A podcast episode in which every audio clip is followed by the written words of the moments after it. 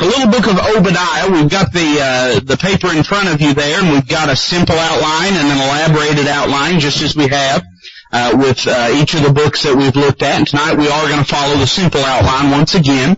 Uh, but look at the introduction material on the back, and I'm gonna I'm gonna try to read all of this if I can. It's a lot. And I gotta try to, you know, I'm only 27 years old, but sometimes my eyes don't know that. And so sometimes I get to looking at it and playing the trombone. So we're gonna try not to do that tonight. But, uh, let's begin reading and let's read that introduction material before we jump into the book of Obadiah. It begins as a narrative. It says a certain married couple had twin sons. Unlike many twins, these boys were as different as night is from day. From birth it was obvious that they were dissimilar in appearance, appetite, and appeal. The older son was hairy, the younger son was smooth. The older craved sensual things, the younger was hungry for spiritual things. The older appealed to their father, the younger appealed to their mother. The older boy was by instinct a killer. He liked to tramp the wild woods in search of prey. Nothing pleased him more than to bring down a deer with a well-aimed arrow, skin it, and bring the red meat back to camp. The younger boy was by instinct a keeper. He liked to roam the green pastures, sit beside the still waters, and gather a flock around him. Nothing pleased him more than to mind the sheep, breed them, care for their lambs, and bring strays back to the fold. The older son grew up to love this world. He did not care about God, the world to come, or the verbal traditions of truth that were his family's heritage. The younger son grew up to love the world to come. He cared about God, the family faith, the covenant, the things that spoke of Christ, and the pleasures that are at God's right hand forevermore. As we might expect, the boys quarreled bitterly, and to such an extent that bad blood stood between them. The enmity was so threatening that the younger son was sent away from home. He came back many years later, sadder, wiser, broken by God and born from above. The older son strayed away and stayed away growing ever wilder and bolder and partaking of the spirit of the age. Over time, two nations developed from the families of the two boys. The two uh, people, the two families were related by blood but riven by everything else. Little love was lost between the two peoples, just as little love had been lost between the two brothers. Edom, the nation descended from Esau, was wild and godless. Secure in inaccessible hills, it trusted in the power of its own might. Israel, the nation descended from Jacob, was chosen by God, secure in His love and shepherded by the Most High, in spite of its self-will and sin. Summing up the situation, God declared, Jacob have I loved, but Esau have I hated. From the beginning, the Edomites manifested an unbrotherly spirit towards the Hebrews. David conquered Edom and put the country under tribute, thus making the elders serve the younger as prophesied. The conquest of Edom might have seemed like a good policy at the time, but thereafter the Edomites nursed an ever-increasing bitterness and hatred against the Jews. And this hatred produced one Herod who tried to murder Christ at his birth, and another Herod who mocked him before his death. The dating of the book of Obadiah hinges on the interpretation of verses 11 through 14. Some scholars relate these verses to events in the days of Jehoram. Others relate the verses to events in the days of Ahaz. Still others link the passage with Jeremiah 49, 14 through 16, and say that Obadiah and Jeremiah were contemporaries. The background of the book of Obadiah is an invasion of the promised land. Four invasions of Jerusalem are recorded in sacred history. The Egyptians, the Philistines, the northern nation of Israel, and the Babylonians all invaded the capital city of Judah. The Edomites, however, weren't involved in the first three. The Edomites were involved in the overthrow of Jerusalem by the Babylonians. Thus this invasion seems to be the one to which Obadiah referred. The essential message of the book of Obadiah is that anti-Semitism eventually brings God's judgment. Nations that curse and persecute Jews will reap what they sow. They are attacking a people with whom God has a long-standing, unconditional, and irrevocable treaty. So if we were to give a theme to the book of Obadiah, I would give a twofold theme. One theme to the book of Obadiah is that of anti-Semitism, the mistreatment of God's people. And uh, certainly as you look through the Word of God, you'll find lots of examples where God did not tolerate uh, a hatred for His people. I, I think that's very pertinent to the day that we live in because I think they're more hated today than they've probably ever been. That's hard for us to fathom living in this part of the world, although anti-Semitism is growing rapidly uh, in this country. But it's hard for us to fathom. Uh, the other theme, uh, I think, can be drawn from a passage in the book of Hebrews chapter 12. Now, we've not really jumped around any at all in this uh, study, but I want you to turn with me. Keep your place in Obadiah, but turn with me to the New Testament book of Hebrews. Hebrews chapter number 12. We've been preaching the past few Sunday nights uh, on faith out of Hebrews chapter 11. Well, what a blessing it's been to see how faith has the ability to move things and mold things and make things and uh, do great and mighty things for the Lord and great and mighty things in us. But in Hebrews chapter number 12, we, we see sort of a changing of the theological discourse.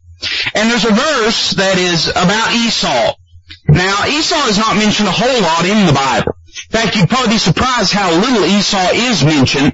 After you pass the life of Jacob and Esau, you don't hear very much about Esau as a person, but you hear a whole lot about the Edomites.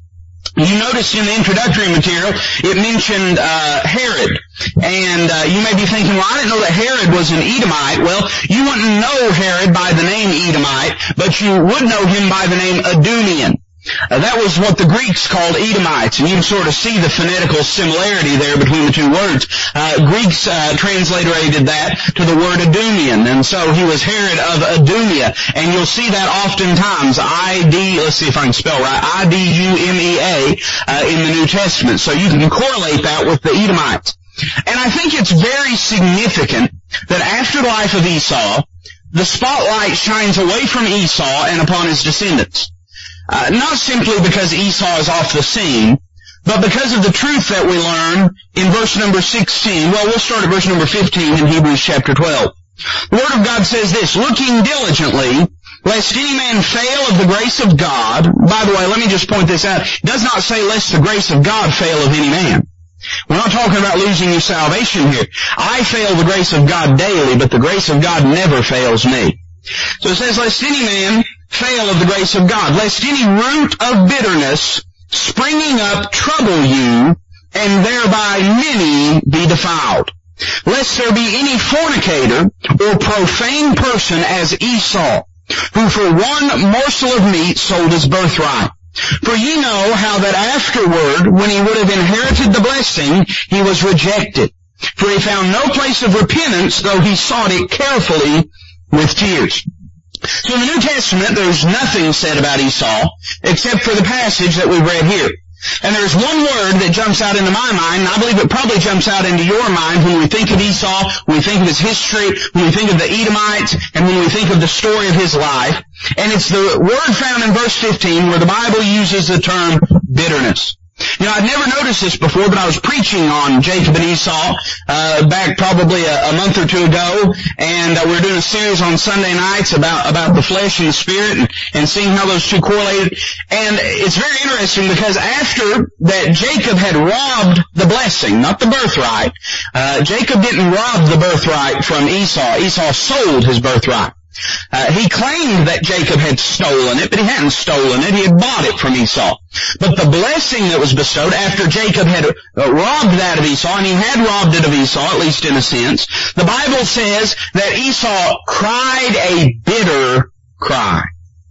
And we see an event that takes place in Esau's life that marks him not only for time, but also for eternity. And so I think when we look at the little book of Obadiah, and when we examine the fate of the Edomites and the things that they did and their behavior, I think what we're really seeing is the story of bitterness. You know, bitterness uh, never begins as a full-grown tree. It begins in you like it began in, Esau. It begins as a root of bitterness. You know, there were times if you look at the story of Esau that he seemed to get over it. In fact, whenever uh, it was time to bury Isaac, both of the brothers seemed to put their differences aside and come together to bury their father Isaac. And many would no doubt look at that and say, well good, Esau got over. Then we see a little bit later, Jacob approaches Esau and he's not seen him in many years and he's fearful that Esau is going to take his life. And most of you remember the story. That's the narrative where uh, Jacob wrestles with God. His name is changed to Israel. But you remember when he met Esau, he expected Esau to try to kill him. He sent, uh, Jacob had two wives, Rachel and, and Leah, and he sent them in two different directions. He said that way, if Esau kills one band of people, he can't kill both of them, can't be in two places at once. But when Esau met him, he grabbed him, he hugged his neck, he kissed him, and he blessed him. Surely, in looking at that, we would think, no doubt Esau got over it. And yet the Bible tells us that though he sought a place of repentance, he never found it. In other words, Esau never made things right in his life between him and God. And it was over this issue of bitterness. Just because folks smile at you, that doesn't mean that everything's okay. Just because folks let it go, that doesn't mean that there's no root of bitterness. And let me say for our lives that just because we learn uh, to move past something doesn't mean that we've got it settled. Uh, we find that uh, that root of bitterness really, I mean, it affected itself in the children of Israel. There's no question the Edomites continually persecuted the children of Israel. But here in the little book of Obadiah, we're not reading about the doom of the children of Israel. Rather, we're reading about the doom of the children of Esau. And so we find that bitterness, if left unrepented of, and if left undealt with, can destroy not only us, but our children and our grandchildren and their children. Uh, no doubt many of you are familiar. You can't really live in this part of the country uh, without having heard of the Hatfields and McCoys. And uh, it's almost, uh, you know, we joke about it even. You know, I mean, they, I mean, they've got a dinner theater up in Gatlinburg. For, of course, they've got a dinner theater for everything in Gatlinburg. And uh, I'll tell you this: if you ever wake up looking for some fresh, clean, family entertaining fun and some pancakes, Gatlinburg, Tennessee is the place for you. That place has a an abundance of theaters and pancake houses. We know the Hatfields and McCoys. It's said that people really don't know what that feud started over. It's alleged that it started over a pig. Now stop and think about that. Think about how many people died over a hog. Well, you see, it really wasn't over the hog. It was over the bitterness. It wasn't over the pig. In fact, they say both of those men, Randall McCoy and Devil Anse Hatfield, were both pretty wealthy men, at least to some degree in land and in, in livestock, and particularly Devil Anse Hatfield was. It wasn't about the pig. It was about the principle. And we need to be careful, you know, that we don't get to a place where we're willing to die over something that's petty and silly and trivial. So let's look at the book of Obadiah, and let's take a few moments tonight, and it's just 21 verses, but uh, let's examine what God says about the book of Obadiah. Obadiah received this word from the Lord in a vision, much like many of the other prophets did. He saw what he is describing. Uh, I'm of the opinion, and we noted this in the introduction material, there's a lot of debate about dating the book of Obadiah. Uh, a lot of the uh, rabbis always wanted to date it much older uh, than we date it in, uh, or than I date it, amen. Uh, I believe that the book of Obadiah was one of the later minor prophets to be written, and that's why we've handled it here almost at the end of the study. I believe that Obadiah's prophecy probably took place somewhere around 500 uh, BC, oh, maybe 550, 580. I believe that Obadiah probably was an eyewitness to the invasion at Jerusalem. He didn't have to be. God could have shown it to him. There's no question that God did show him some, some things in this vision, but, but I'm of the belief that Obadiah was also there. And I see no reason to date it much earlier. Most of the people that want to date it much, much earlier, they want to do so to try to place the, the context of what Obadiah is prophesying about as a much earlier battle uh, and, and, downfall that Edom faced. But uh, beginning with the conquering of Edom by Nebuchadnezzar, a, a series of events was set in motion that led to the destruction of the nation of Edom. Edom was a city that was uh, uh nestled in the hills and in the mountains. Uh, most of you have heard of the city of Petra before. Petra was uh, one of their chief cities. Teman was another one of their chief cities. You remember one of Job's friends was from Teman, and uh, he was an Edomite. But literally, the, the nation of Edom was carved out of rock. And actually, the, the name Petra of their chief and capital city literally means red rock, because the city was carved out of the hillsides there. And the Edomites trusted in the fortification of the mountains that surrounded them. Uh, the destruction of Edom did take place. The uh, and I and I never think of how to pronounce this right, but I believe I'm saying it right when I say the Nabatean Arabs uh, were the ones that finally laid the death knell upon the nation of Edom. But Nebuchadnezzar had set in motion those events. We'll, we'll begin reading. I feel like I'm teaching before I'm reading. That's never a good idea. All right, we'll begin in verse number one. The Bible says the vision of Obadiah. Thus saith the Lord God concerning Edom. We have heard a rumor from the Lord, and an ambassador is sent among the heathen. Arise ye, and let us rise up against her in battle. Behold, I have made thee small among the heathen, thou art greatly despised. The pride of thine heart hath deceived thee, thou that dwellest in the clefts of the rocks, whose habitation is high, that saith in his heart, Who shall bring me down to the ground? Though thou exalt thyself as the eagle, though thou set thy nest among the stars, thence will I bring thee down, saith the Lord. If thieves came to thee, if robbers by night, how art thou cut off? Would they not have stolen till they had enough? If the grape gatherers came to thee, would they not leave some grapes? How are the things of Esau searched out? How are his hidden things sought up? All the men of thy confederacy have brought thee even to the border. Uh, the men that were at peace with thee have deceived thee and prevailed against thee. They that eat thy bread have laid a wound under thee. There is none understanding in him. Shall I not in that day, saith the Lord, even destroy the wise men out of Edom, and understanding out of the mount of Esau?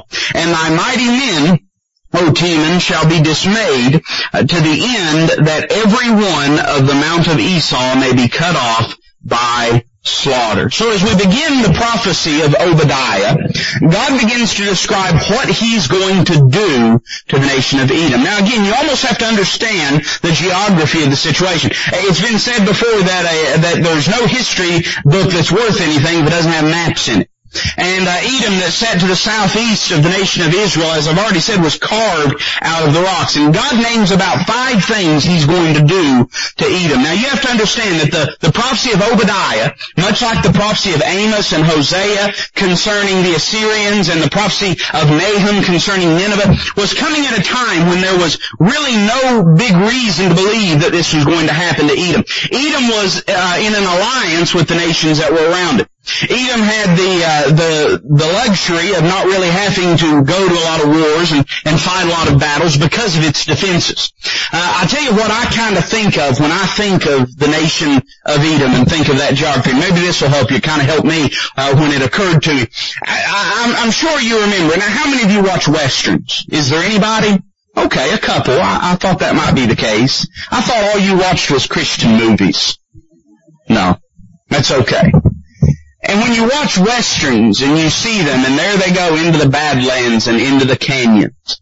And here they are riding through a, a ravine, through a, through a gorge that's not even wide enough for three men to ride side by side. And they're winding in and back to some outlaw's hideout. Picture that as the landscape of the nation of Edom. With soaring cliffs on either side, they were pretty much impenetrable.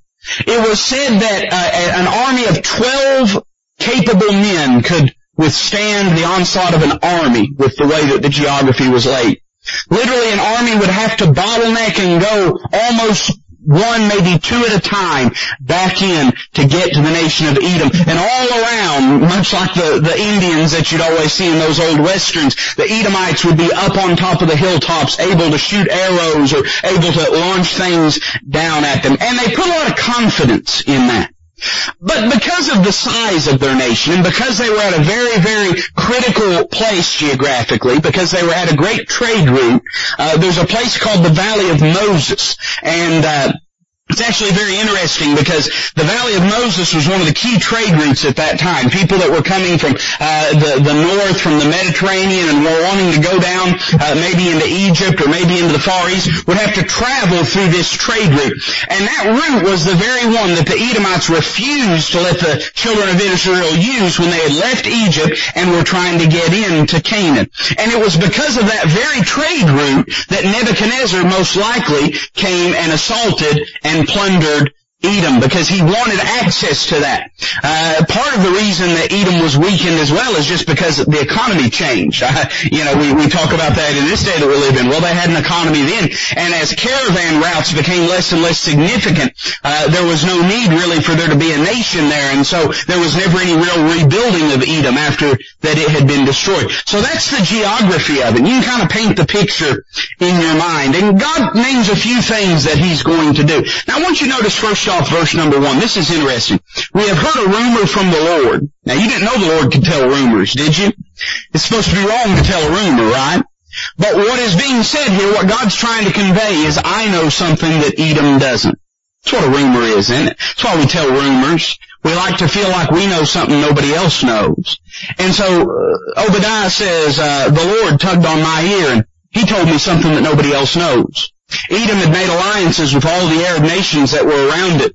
And the rumor that God had told Obadiah was that there was someone within that alliance of people that was going and was going to begin to change and shift that alliance and turn those nations against Edom. No doubt they had made an alliance to try to withstand the, the, the Babylonian wave that was taking place. And Edom had a lot of confidence in the neighbors that were around. So Obadiah says, I've heard a rumor and God is going to allow a betrayal to take place.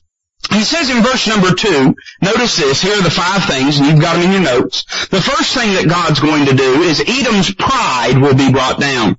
The Lord says, Behold, I have made thee small among the heathen. Thou art greatly despised. God says, I'm making you insignificant. The pride of thine heart hath deceived thee, thou that dwellest in the clefts of the rock, whose habitation is high, that saith in his heart, who shall bring me down to the ground? He says to them, you think that it can't happen to you, but it can happen to you. Let me say that part of the reason we allow bitterness to fester in our hearts is because we imagine that we would have never made the mistake that the person we're bitter at made. We'd never do what they did. Or can I put it this way? It never happened to us. We never treat someone that way. We never allow that to happen. Edom said it'll never happen to us. We're not like these nations around here. We have security where we're at. The Lord said, though thou exalt thyself as the eagle, and though thou set thy nest among the stars, thence will I bring thee down, saith the Lord. Let me say that oftentimes the first step to overcoming bitterness is humility. You know, when you remember that they're a human being just like you're a human being, It'll go a long way to helping you get your heart right if there's bitterness in it. When you realize that they made a mistake, just like you make mistakes, the Lord says, Edom, I'm going to bring you down. Your pride will be brought down. Look at verse number five. We see that Edom's wealth will be plundered. This is interesting. Again, we have a word picture here. If thieves came to thee, if robbers by night, how art thou cut off? And the Lord sort of breaks in with a state. How art thou cut off? He says this, would they not have stolen till they had enough? I always think of these old boys, you ever watch cops? I know you watch cops. Everybody watches cops. You may not plan to watch cops, but if it's on, you watch it. I know you do. And you see these guys, and there's some fella that comes crawling out of a window at a house and he's got his pants around his ankles, no shirt on, you know, and and uh, he, he's coming out and he's holding a TV. You've seen it before. He's holding a TV and he turns around and there's that there's that uh, sheriff's department issued mag light shining right in his eyes. And he stops and he looks and the first thing he says is, "This is a friend of mine's. I was just borrowing it." You know, you've seen that before. I've seen that. You know, he'd carry away the whole house if he could, but he can't. He's just got to carry what he can. And you know what the Lord says to Edom? Says that if, you know, if you got robbed, they'd only carry away what they could. But he says, when I destroy you, it won't be that way. Look at the next phrase. If the grape gatherers came to thee, would they not leave some grapes? In other words, the grape gatherers, they intend on coming back. They want a vine to be left. They want something there. They would have left something. But listen to what the Lord says. He says, how are the hidden things of Esau searched out? How are his hidden things sought up? The Lord says, I'm not going to leave anything. Anything. When I destroy you, there'll be nothing left. Much like the ancient city of Nineveh, it took until 1812 for the city of Petra to be rediscovered. Part of that is because the landscape and the geography, no doubt, but part of it was because of how thoroughly God destroyed the nation of Edom. God left nothing. Let me say that, that there's something about bitterness. It's so entrenched and it runs so deep. You know, sometimes God can obliterate our pride without annihilating us. Sometimes when it's lust or, or when it's greed, God can shake us to a place where we'll release our grip on that pet sin. But man, not with bitterness. It seems often we're willing to cling the bitterness to the grave, if need be. And with the city of Edom, God says, I'm not going to leave anything whenever I'm done. Look at verse number seven. We see that Edom's alliances will be broken. This was hinted at in verse number one, but it says it explicitly here. All the men of thy confederacy have brought thee even to the border. Well, why would they go to the border? There's kind of two interpretations of this. Some folks think that it means they're fleeing to the border. I don't believe that. I believe that usually an army would come to the border when it's defending itself. And so I think the Lord says the men of thy confederacy, the people that you trusted, are going to be the ones that bring you to the border. The men that were at peace with thee have deceived thee and prevailed against thee. They that eat thy bread have laid a wound under thee. There is none understanding in him. You know something I found interesting about bitterness? And I know this is a little bit different lesson tonight than what we've been teaching. But you know what I found interesting about bitterness? Bitterness will, will make us common bedfellows with people that we have no business trusting. There's something about it. You've heard it before. The enemy of my enemy is my friend. And sometimes in that common bond of bitterness, we'll trust people we have no business trusting. Now I understand this was a divine work of God. I'm, I'm, not implying it was anything less. I understand that God caused these alliances to fall apart. But I think it's interesting that Edom, in their effort to assault the Jewish people, would take to their confidence people that would betray them. And you know, I found that to be the place. There's no man so careless as the one that's running from something. You know, when you're running to something, you pay a lot of attention. But it's when you're running from something that you begin to trip and fall. And with bitterness, we're running from something. We're not wanting to face our, our, our anger. We're not wanting to face our problems. And you know what often we're not wanting to face? We're not wanting to face that that person is not all as bad as we think they are. There's nothing worse. I know you don't ever get bitter. I know you don't. But sometimes I do about things. I, I, like to think that it's not perpetually. I hope that it's not. God judge me and clean my heart if I, if it is. But, but there's times that I get bitterness like everybody gets bitterness. And uh, it, it's interesting because when we get bitterness within the depths of our heart, the first thing we imagine is that that person is so much worse than we are. And what we're really afraid of is finding out that they're not all that bad as we think. The last thing we want to know is something good that they've done. We don't mind hearing when they've done something awful because that just vindicates our position. We don't want to hear about the good that they've done. We don't want to hear about the suffering that they're going through, at least not for the right reasons. We rejoice in it, but we don't want to have pity on them. The Lord says those that have been alliance to you, those that have been confederate with you, are going to turn against you. Notice verse number 8. Edom's wisdom is going to be destroyed.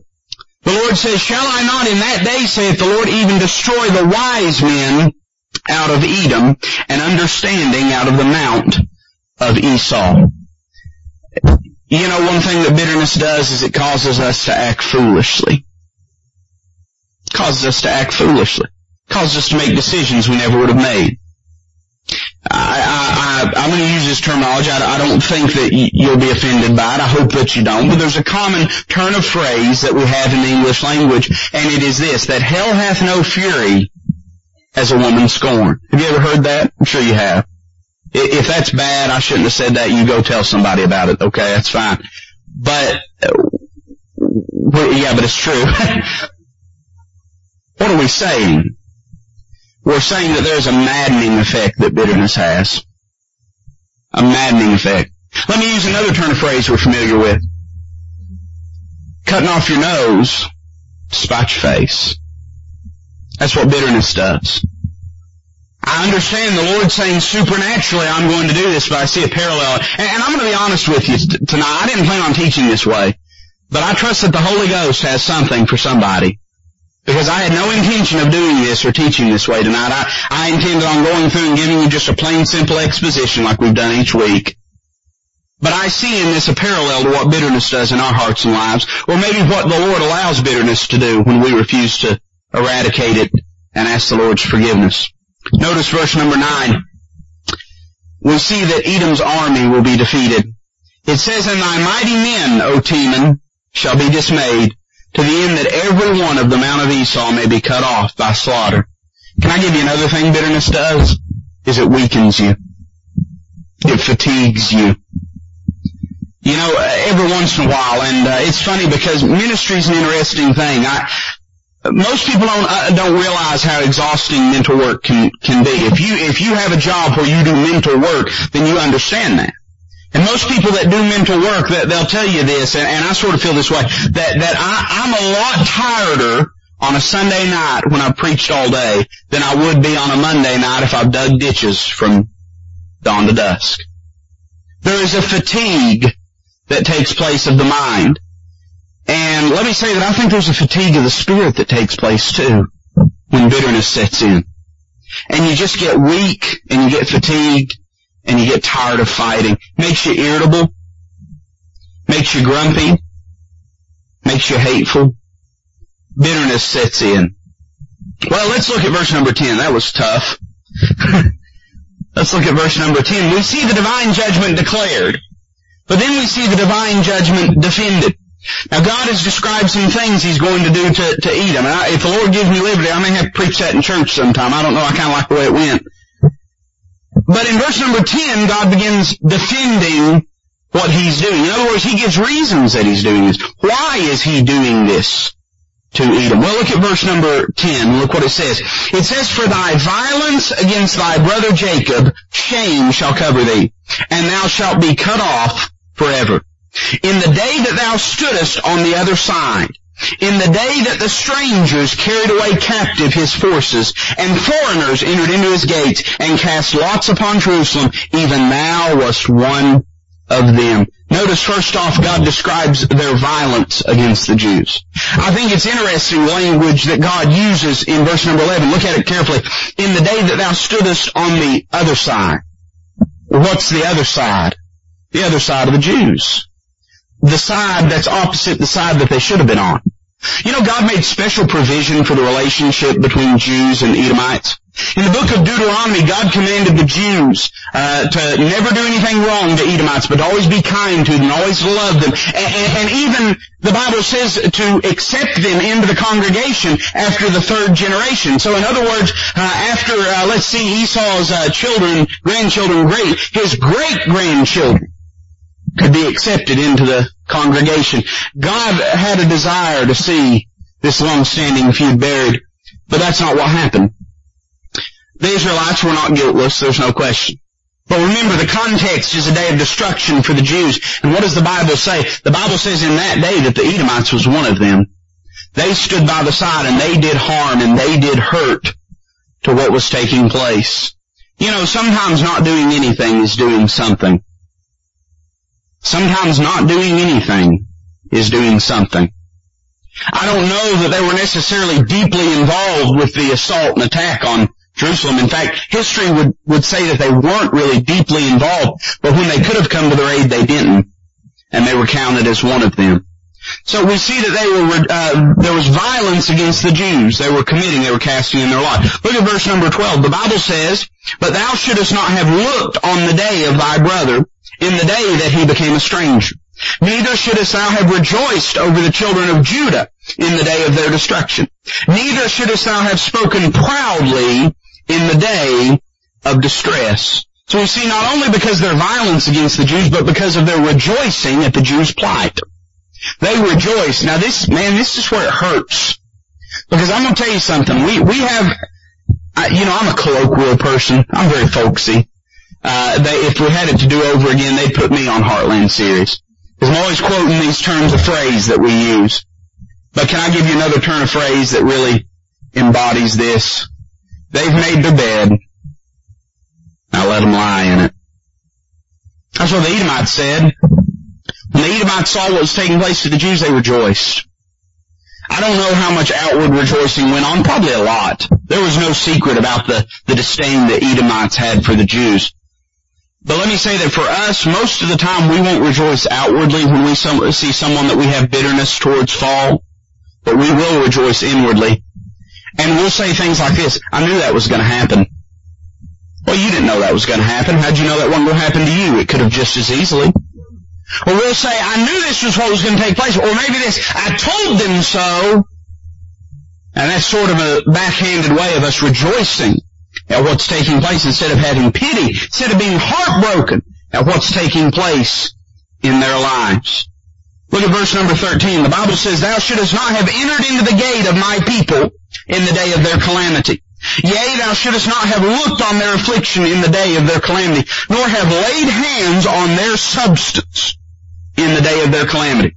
Neither shouldest thou have stood in the crossway to cut off those of his that did escape. Neither shouldest thou have delivered up those of his that did remain in the day of distress. We see the next thing they did was assist the enemy. In other words, the Babylonians steamrolled into the city. They destroyed Jerusalem, and then here came the Edomites, like hyenas, like scavengers, coming in to, to fill their plundering sacks, coming in to carry away anything that they could. And then you know what they did? This is awful. This is as wicked as it gets. But man, let me tell you something. We're guilty of it. Look what it says again in verse number 14. Neither shouldest thou have stood in the crossway. You know what that means, the crossway? The fork in the road. They stood at the fork of the road to what? To cut off those of his that did escape.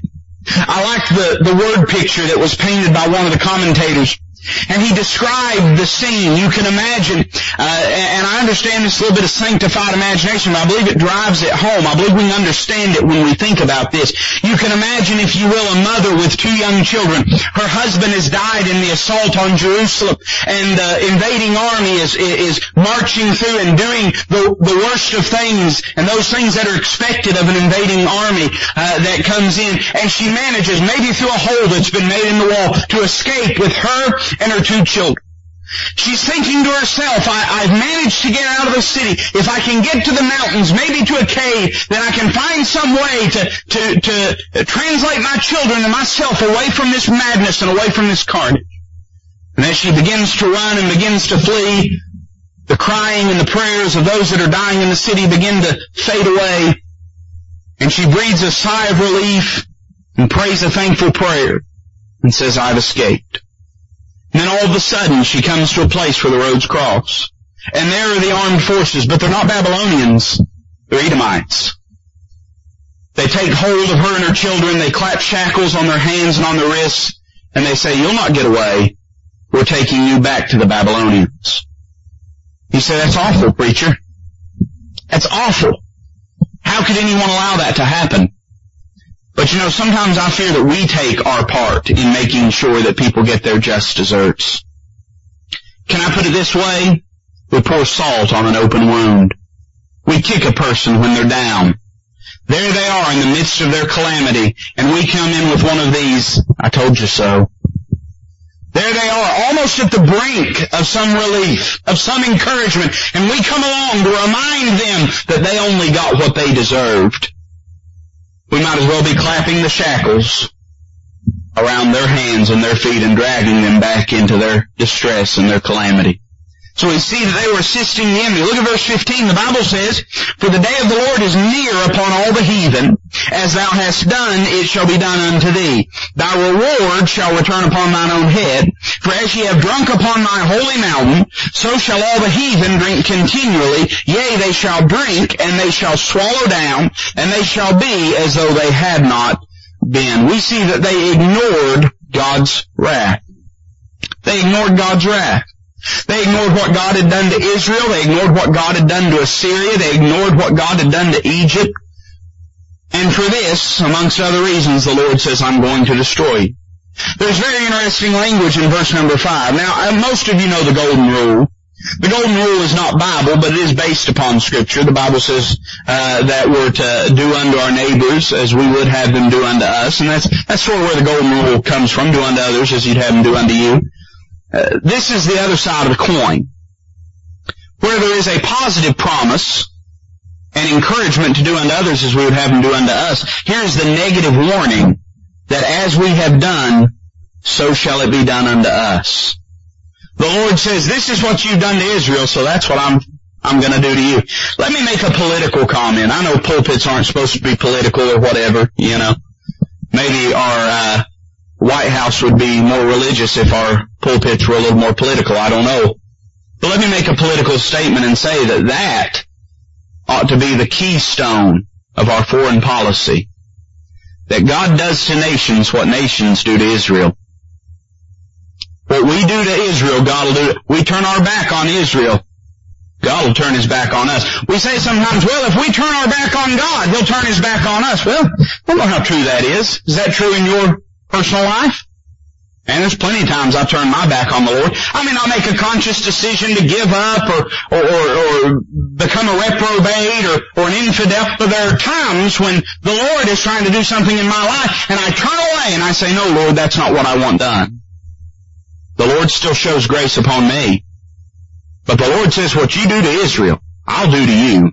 That's how much God loves the nation of Israel. What you do to Israel, I'll do to you. And such was the downfall of Edom. So we see divine judgment defended. Now I want you to notice the, the final part of this passage. We've seen God's message to Edom's neighbors and God's message to Edom. I want you to notice God's message to the Jewish people. All that is to be said about Edom has been said for the most part. Uh, the story has been told. Now they will be mentioned in the next few verses, but, but God's given His prophecy on Edom. And He turns His attention now to Obadiah to the nation of Judah. There is no nation of Israel anymore. It's now just the nation of Judah. This is, by the way, the last prophecy that is given before they go into exile. Uh, or at least that we know could be before they go into exile.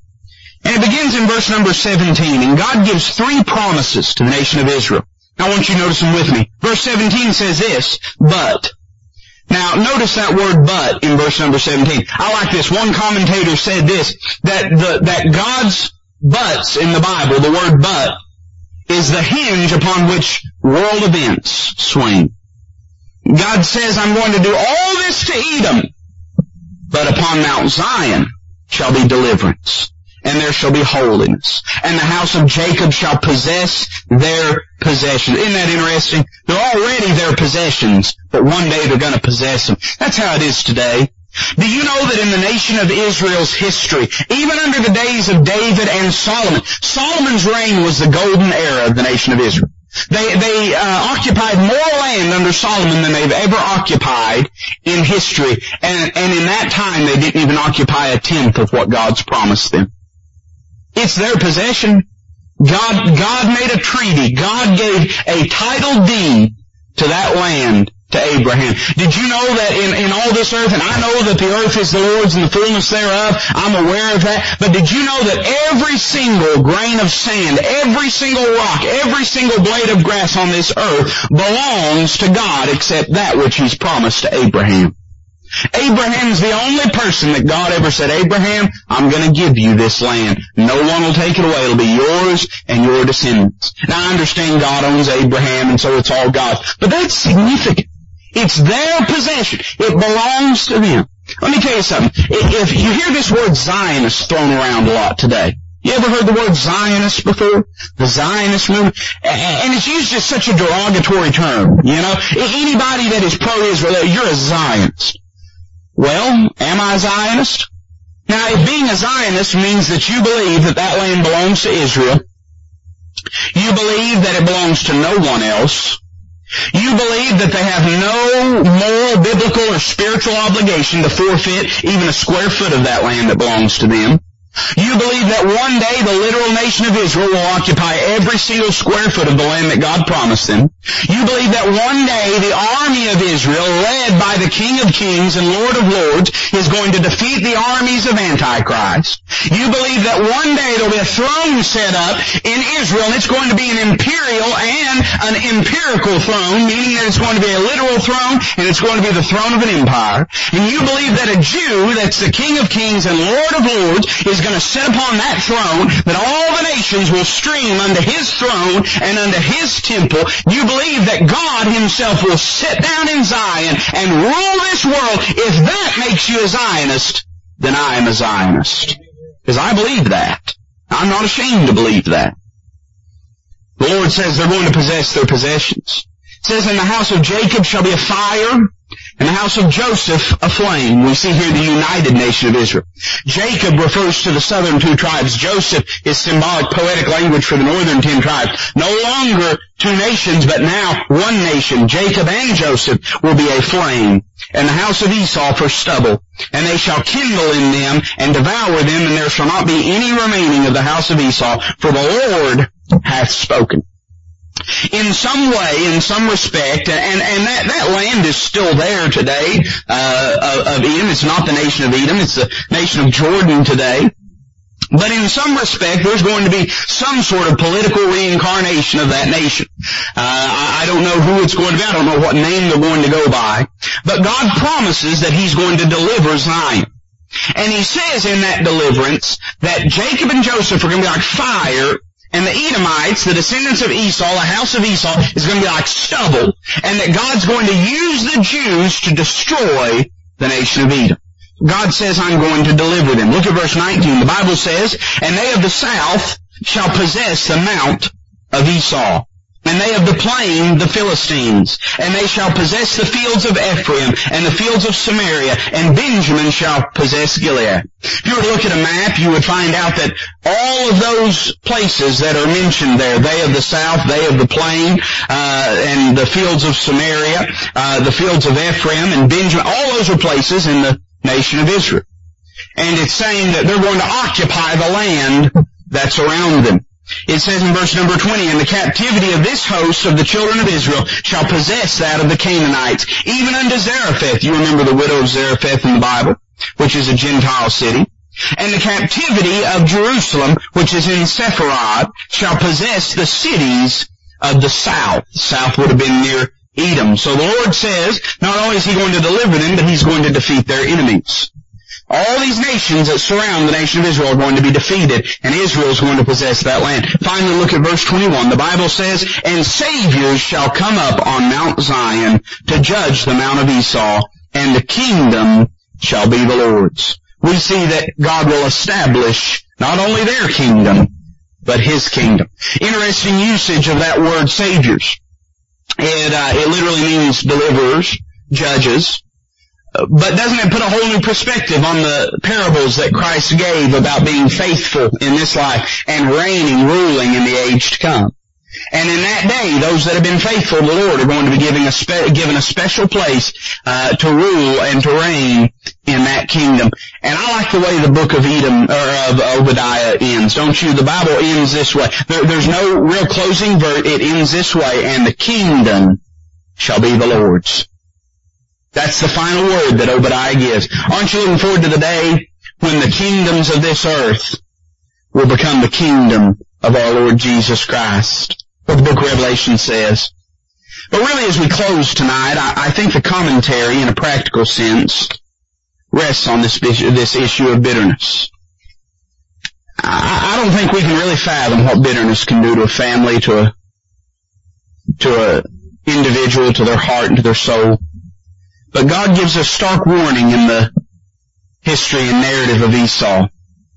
You know, you can't always see bitterness in somebody.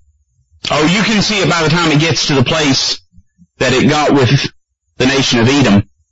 But you couldn't see it in the life of Esau after a certain point, but it was still there. I think we'd all do well to search our hearts, don't you?